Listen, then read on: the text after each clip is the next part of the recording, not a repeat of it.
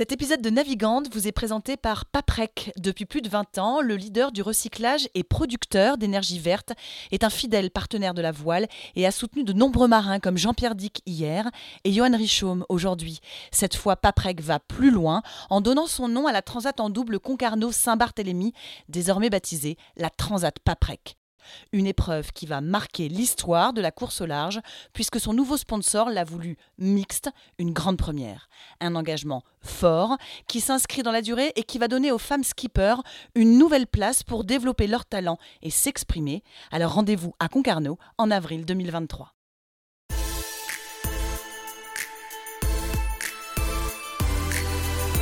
Bonjour à tous, bienvenue dans Navigante, le podcast dédié aux femmes de la course au large et de la régate, celles sous les feux des projecteurs, celles de l'ombre aussi, à ces femmes compétitrices, déterminées, qui mènent parfois mille vies en une.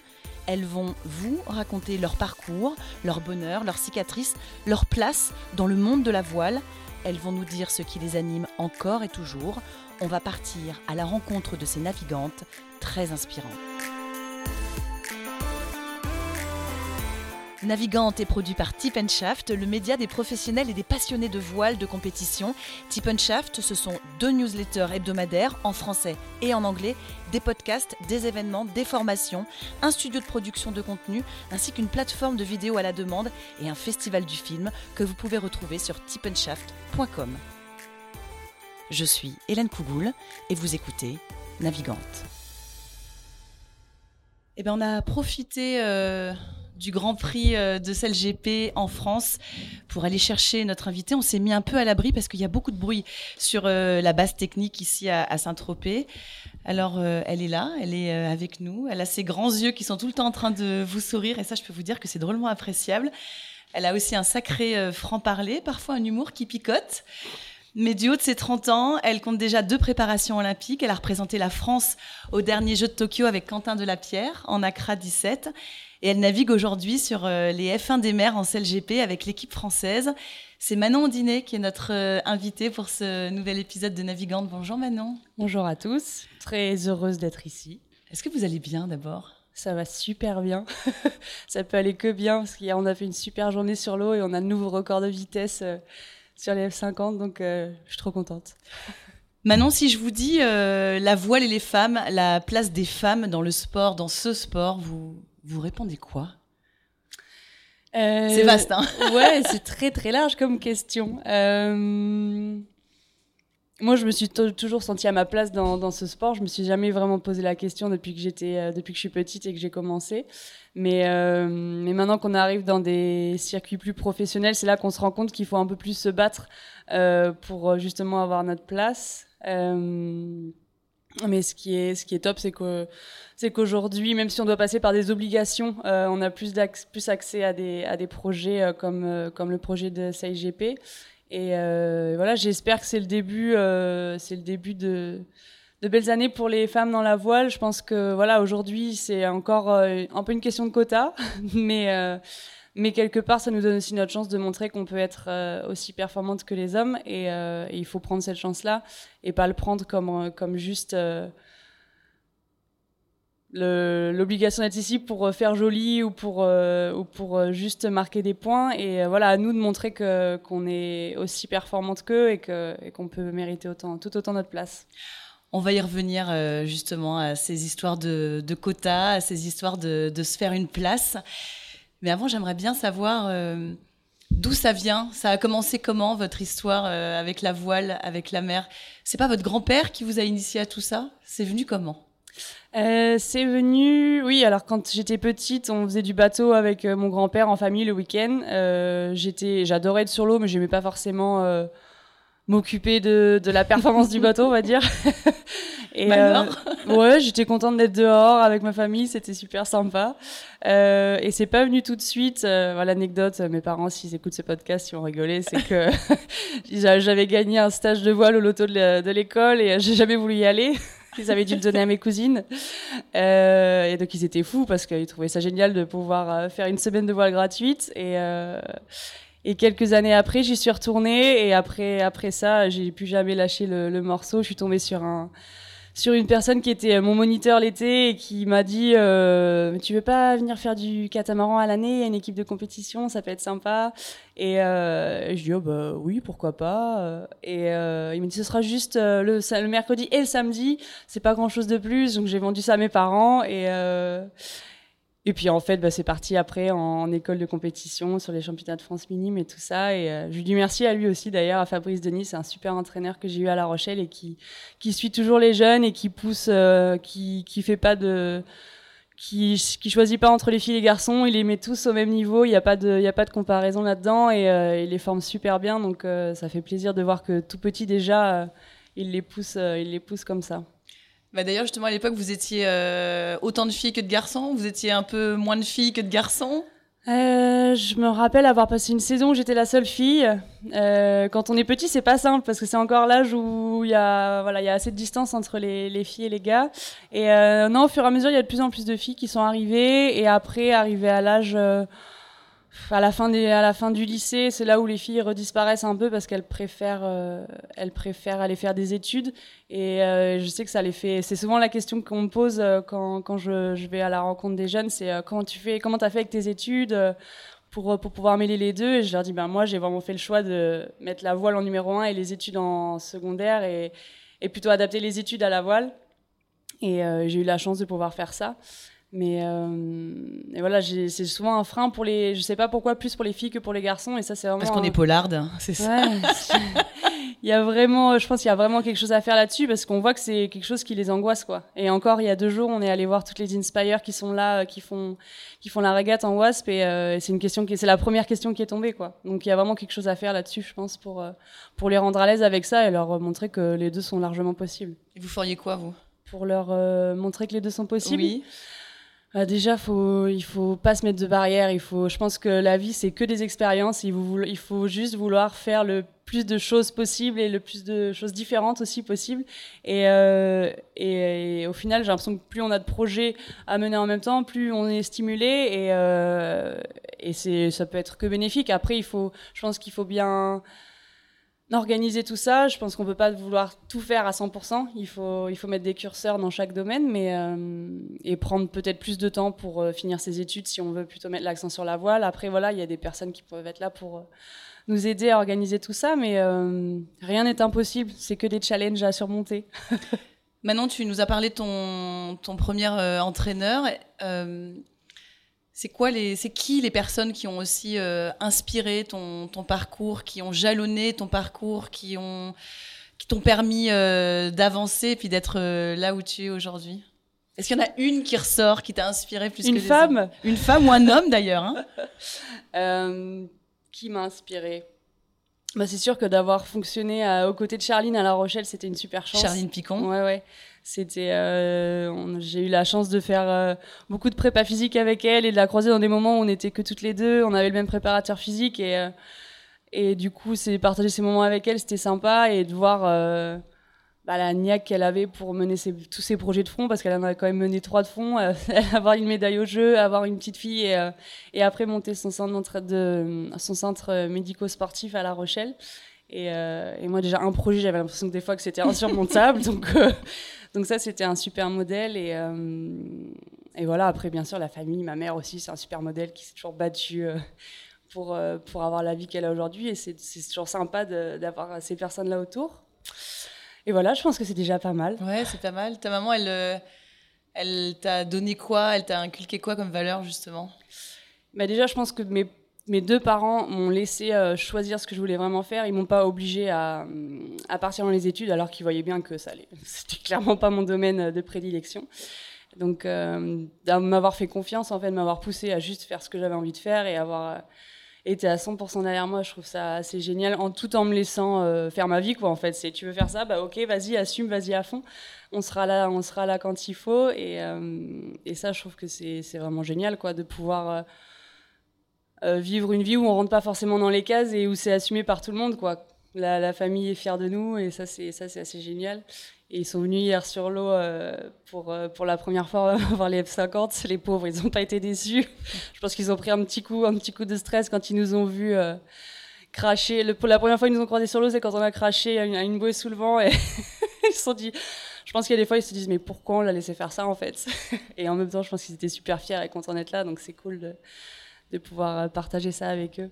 Quand tu leur as dit, euh, bon, les études, je vais laisser ça un peu de côté, ou en tout cas, ce sera pas la grande, grande priorité, je vais aller faire euh, du bateau, je vais aller faire de la voile.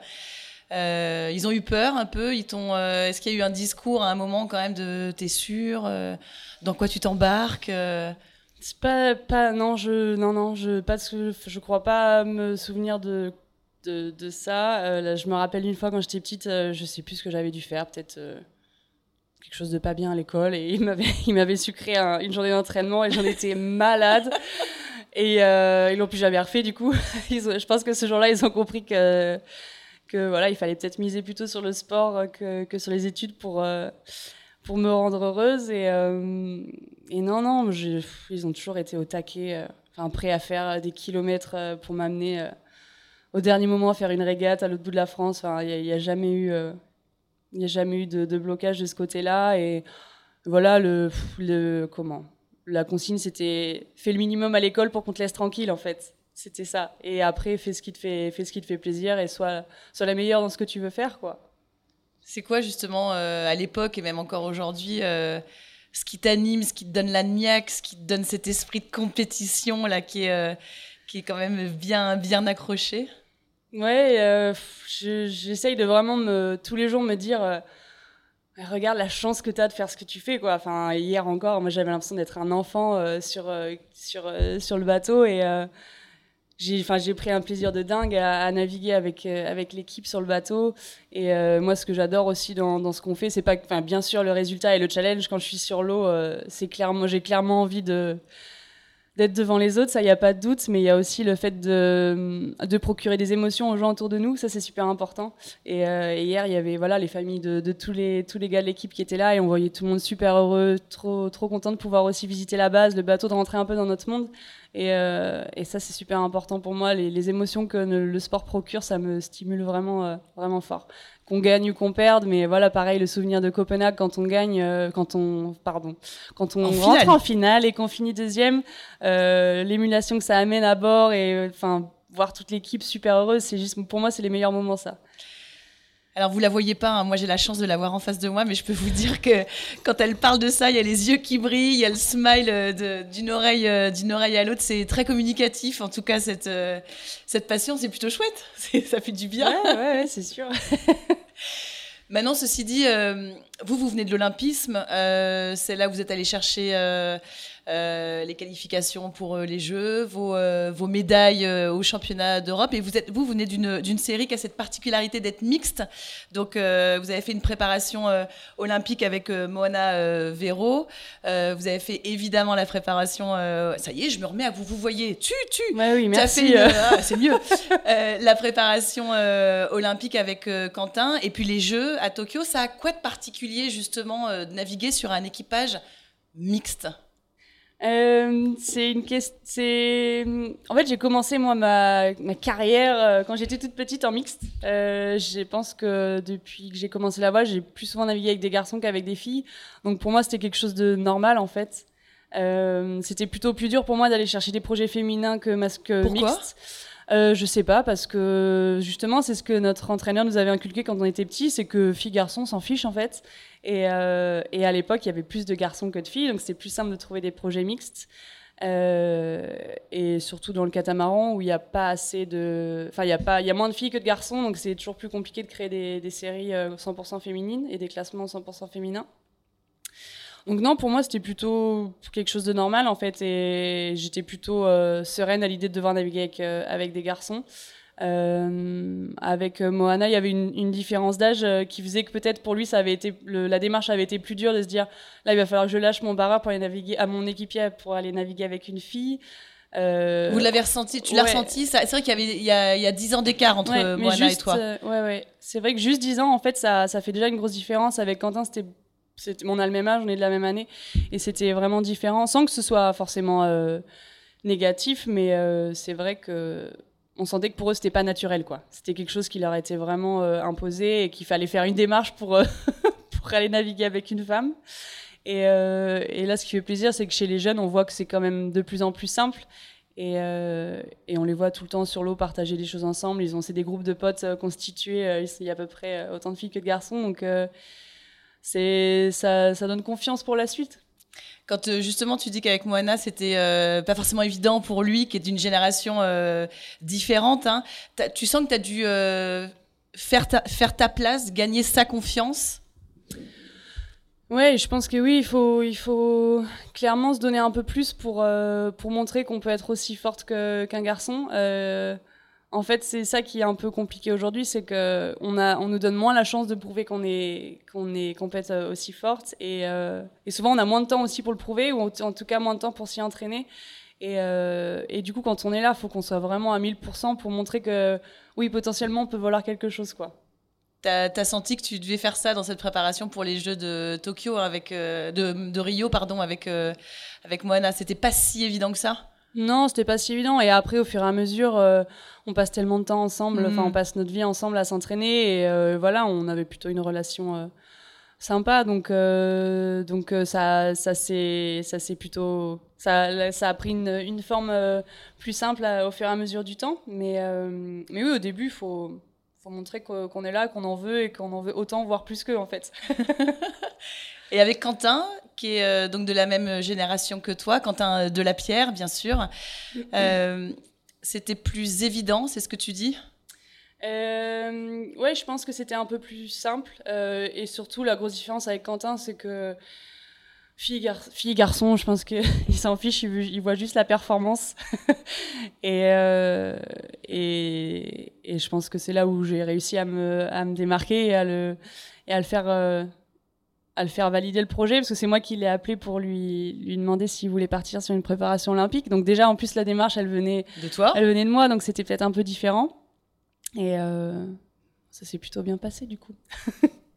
Vous aviez quel, euh, tous les deux quel genre de, de relation et sur l'eau euh, et à terre? C'était vraiment d'égal à égal, où il y avait de temps en temps euh, cette relation euh, le barreur, un peu le chef et euh, son équipière. C'était comment entre vous deux dans cette préparation? Ouais, il y avait plusieurs plusieurs phases, mais oui, je pense qu'en fait c'était plutôt le, le rapport barreur-équipier que que homme-femme à bord. le barreur a toujours naturellement un peu plus le leadership que l'équipier.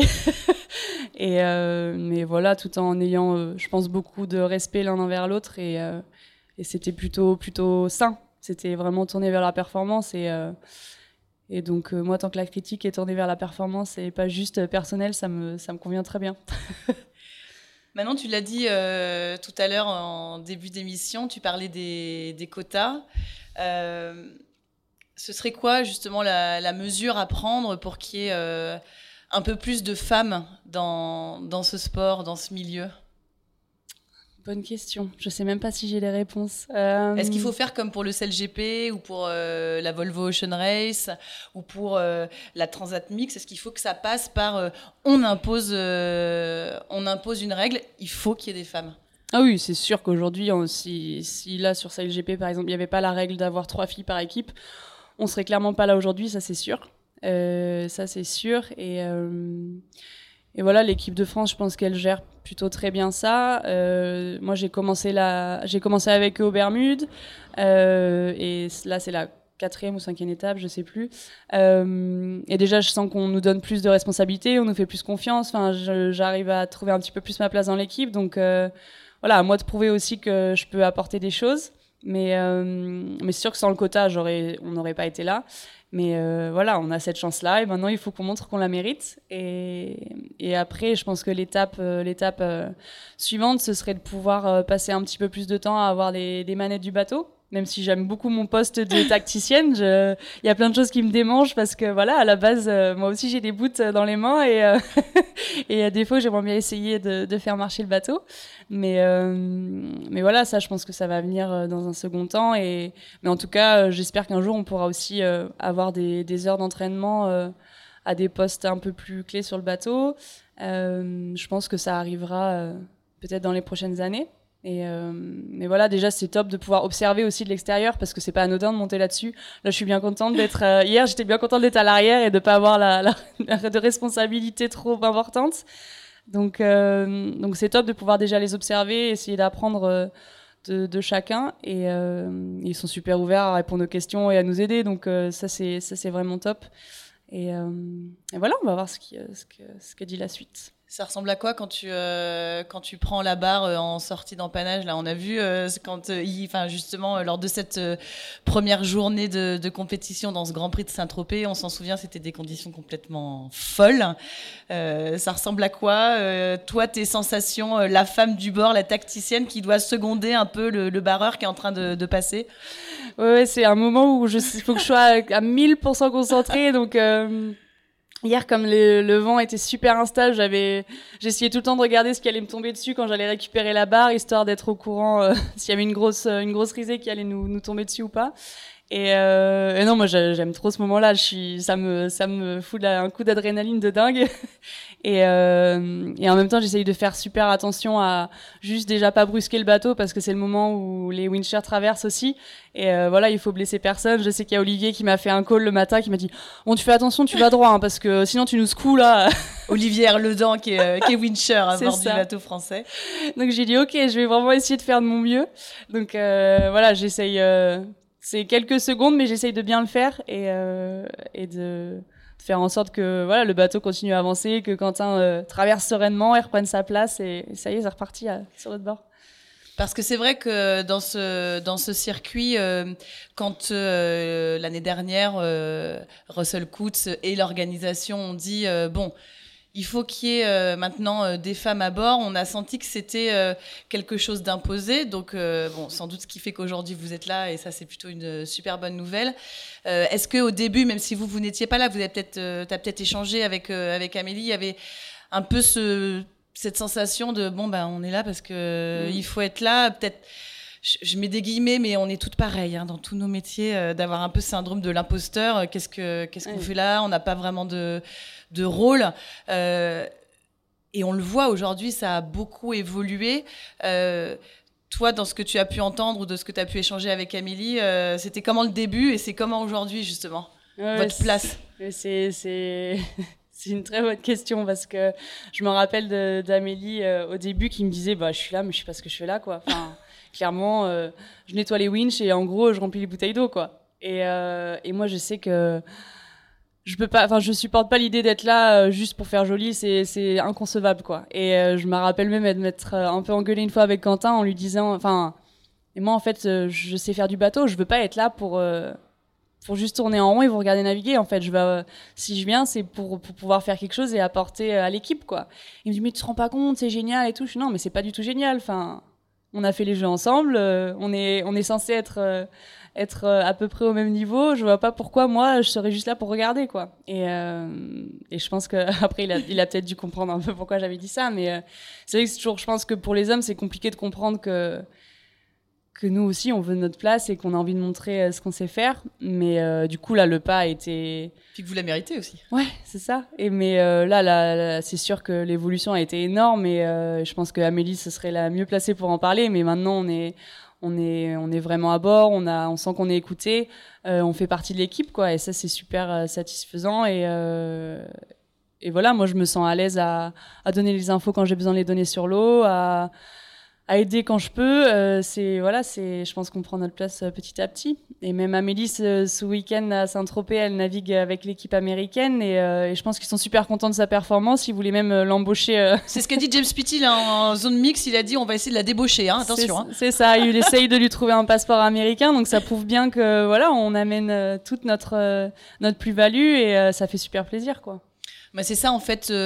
moi, ce qui me ce qui me fascine et qui que je trouve beau hein, quand je vous vois, euh, vous, les femmes euh, de, l'équipe, c'est euh, c'est cette, cette vraie confiance en vous, et puis ça, ça, se voit, ça émane de vous. Quand Quentin Delapierre dit, on lui pose régulièrement la question, évidemment, le rôle de Manon, la tacticienne derrière, est-ce qu'elle est, voilà, est-ce que son poste est vraiment essentiel Et Quentin répond, mais arrêtez de me poser cette question. elles ont peut-être le poste le plus important du bord, puisqu'elles ne voient ce que moi je ne vois pas.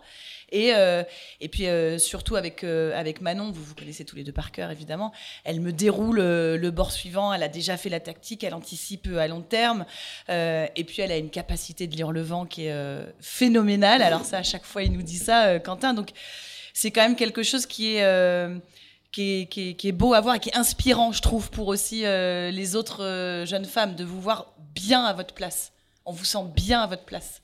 Ouais, ouais, c'est sûr. La, la première étape, c'est toujours compliqué parce que, en fait, il y a tellement de, choses à découvrir dans ce milieu. Enfin, c'est, voilà, on part on parle de, du, quand on arrive à l'attente le matin, qu'il faut préparer le bateau, installer les foils, aller le mettre au mouillage. Enfin, déjà, tout ça, c'était des étapes pour moi. Euh, j'avais, enfin, j'ai appris plein de choses et il fallait s'adapter, essayer de trouver sa place là-dedans, parce que les garçons avaient leur routine sans nous et euh, comment nous on pouvait trouver notre place pour euh, pour aider déjà dans toute cette préparation en fait, parce que on navigue trois heures par jour, mais le reste on passe je sais pas quatre ou cinq heures à faire de la manute au final. Donc même là, il faut trouver sa place et être serviable parce que bah, parce que voilà, tout le monde doit doit participer à la tâche.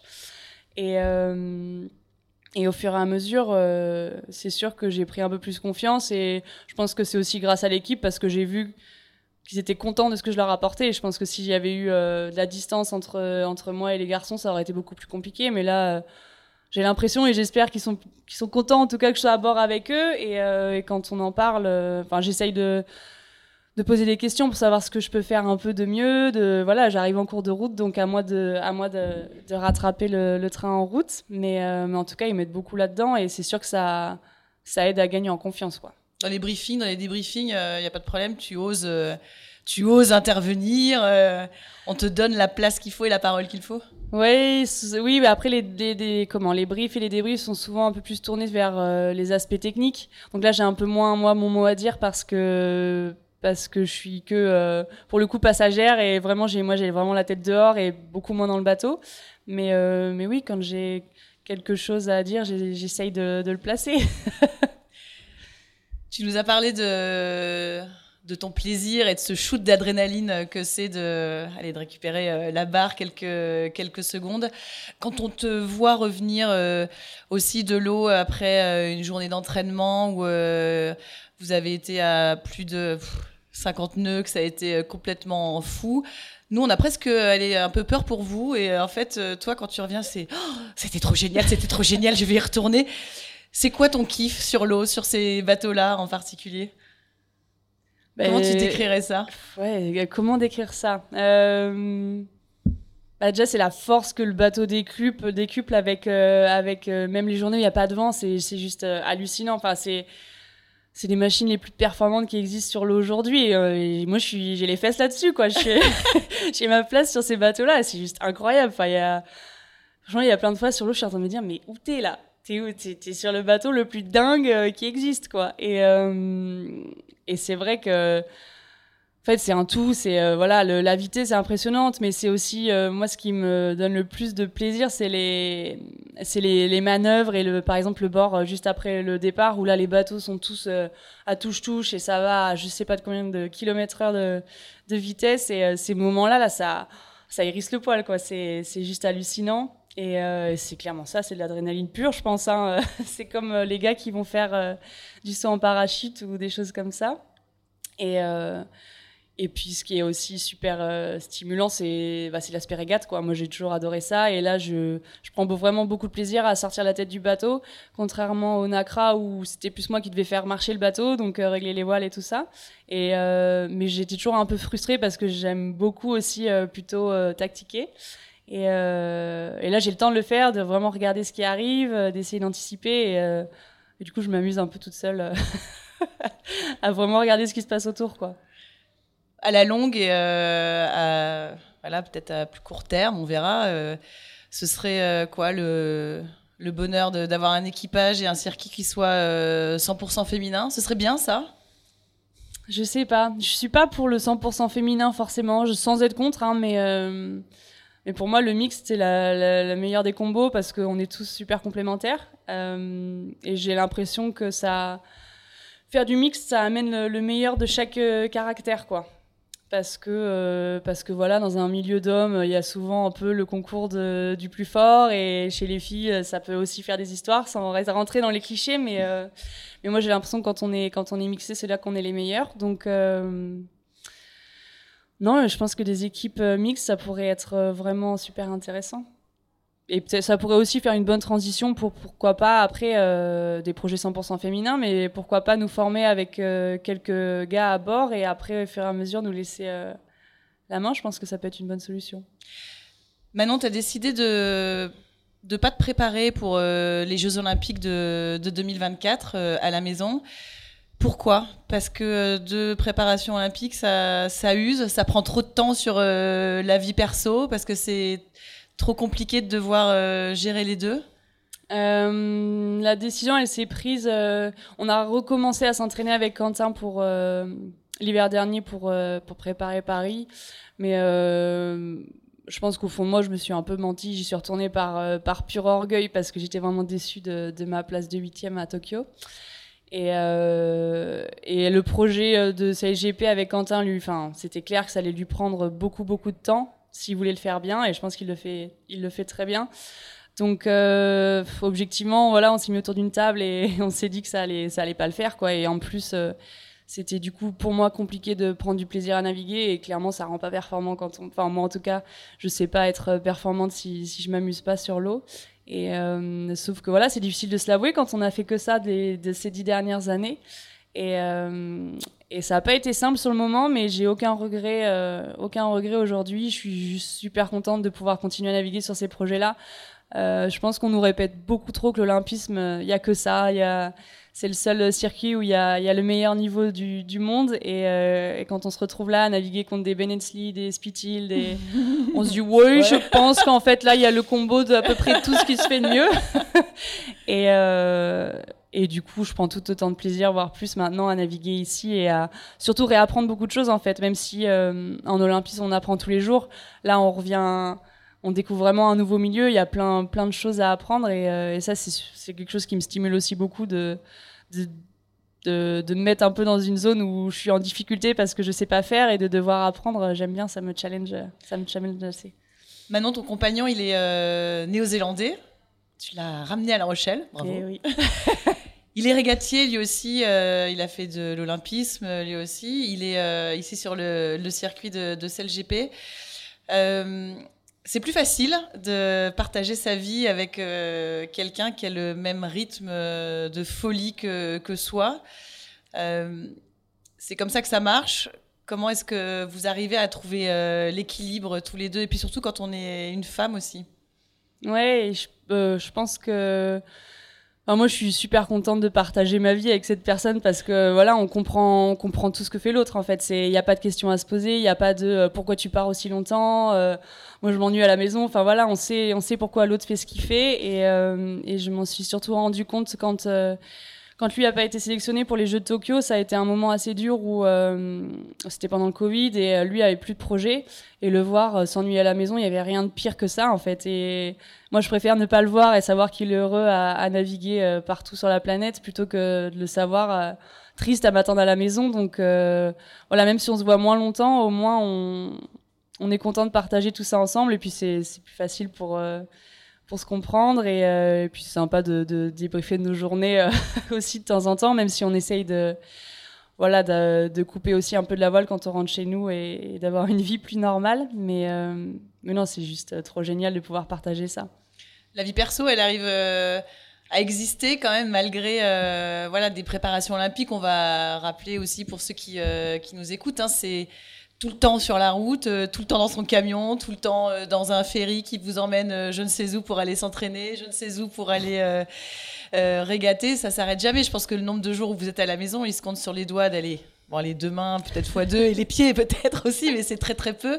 Ça prend une place folle. On arrive à, à voilà, à se, à se, faire sa petite bulle de, de, de, vie perso où on se dit, bon ben, on la fera après la vie perso.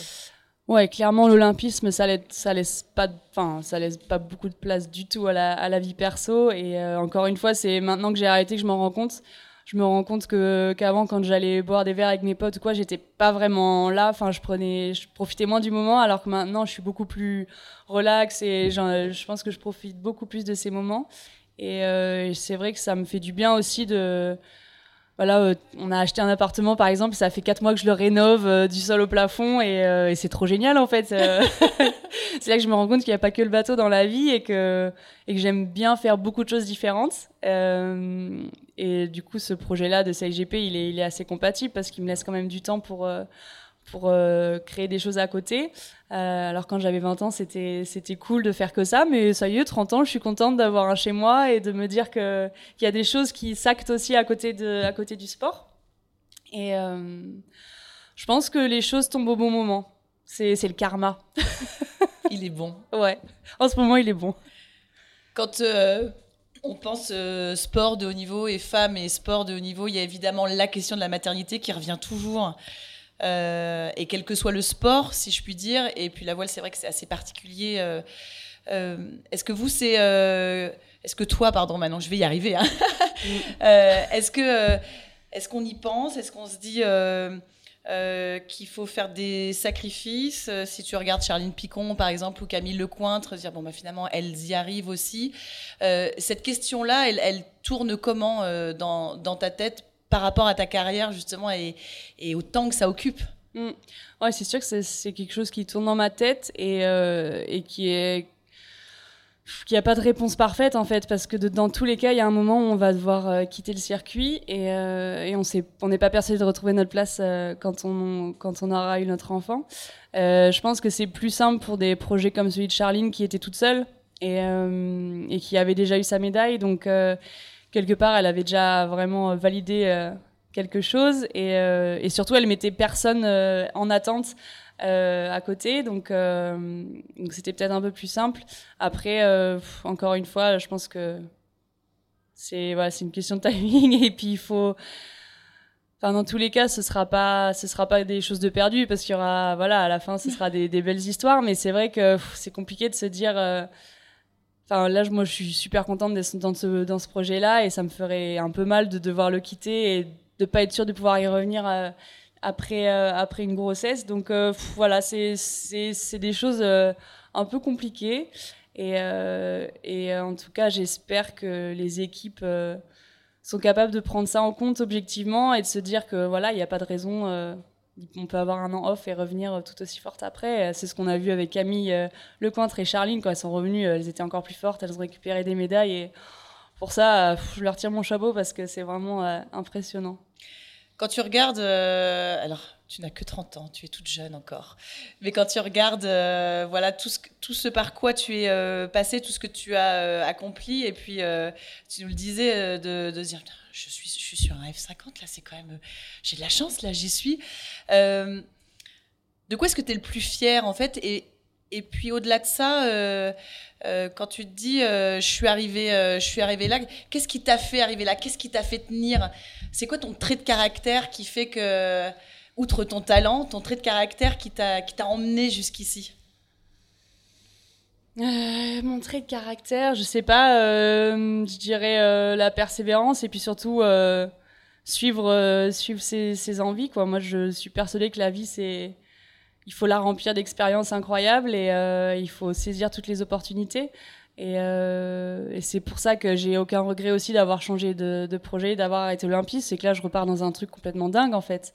Et ça fait toujours un peu peur de devoir arrêter parce qu'on ne sait pas ce qu'on va trouver après. Mais, euh, là, c'est juste euh, voilà, trop génial. Et ça, c'est, pour moi, c'est, c'est quelque chose de super important. Ça, vouloir toujours aller de l'avant et dire oui à chaque opportunité qu'on nous donne. Euh, Sans avoir ce fameux syndrome de l'imposteur. Ouais, bon, je pense que je l'ai un peu de temps en temps, on va pas se mentir, mais euh, mais euh, voilà, parce que c'est facile à dire après, mais sur le moment, euh, c'est super dur et, et j'ai eu un ou deux mois après après l'arrêt de, de la PO qui ont été compliqués, compliqués. Mais mais voilà, enfin, je pense que la vie c'est c'est pas c'est pas une ligne droite, il y a plein de il y a plein de virages et c'est juste pour mieux accélérer et là c'est juste euh, c'est le cas de le dire.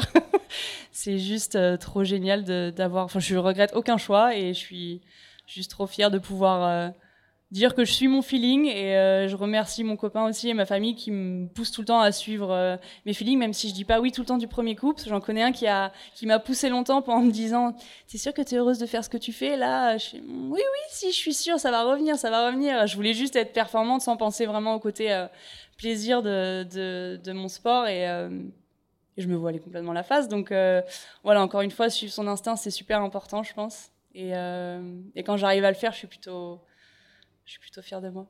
Même sur l'eau, c'est un peu la même chose que de faire de la tactique, en fait. Merci Manon. Qu'est-ce qu'on peut vous souhaiter pour les, euh, prochains mois qui arrivent? Alors déjà, on va essayer de faire une super journée aujourd'hui euh, sur la deuxième étape de la deuxième journée de, de Saint-Trope. Et puis après ça, euh, bah, me souhaiter plein de plein d'expériences différentes, toujours pareil, euh, que ce soit en voile ou même même dans la vie perso ou pro à côté. Voilà, j'essaye d'avoir aussi un peu d'autres projets pour me, me, stimuler et pas et remplir un peu les, les temps morts entre entre les étapes. Donc non, être toujours au taquet et faire plein de choses. Et tu dirais quoi euh, aux petites jeunes et aux jeunes filles euh, qui, euh, qui, ont envie de faire du bateau, qui commencent à faire du bateau, qui, qui osent pas, qui osent peu bah, oser justement, oser. Et si, si vous sentez que c'est ça que vous avez envie de faire, surtout parce qu'il faut surtout pas se forcer à faire des choses qu'on n'aime pas, euh, il faut y aller à fond et, même si des fois c'est dur et, ça pique, il faut, il faut persévérer, il faut s'entourer des bonnes personnes. Il faut surtout pas s'entourer de, personnes nuisibles, ça c'est super important. Et, euh, et ouais, l'instinct c'est trop important. Enfin, moi je sais que peut-être que la moitié du temps, je ne je, je l'écoute pas, mais quand je l'écoute, j'ai raison, en fait. Et au, fond, nous, on les a, les réponses, donc il faut juste y aller, quoi. Et, euh, et ouais, la vie est trop courte pour, euh, pour se faire chier à faire des choses qu'on n'aime pas. Donc, euh, allons-y au taquet, quoi. Merci Manon Odine, femme d'instinct. Donc voilà, on va, on va rester sur ça parce que ça te, ça te va plutôt bien. Manon, merci beaucoup d'avoir été notre euh, invité dans ce nouvel épisode de, Navigante. Et euh, ben, on te souhaite euh, plein de belles choses. Merci beaucoup. Merci beaucoup.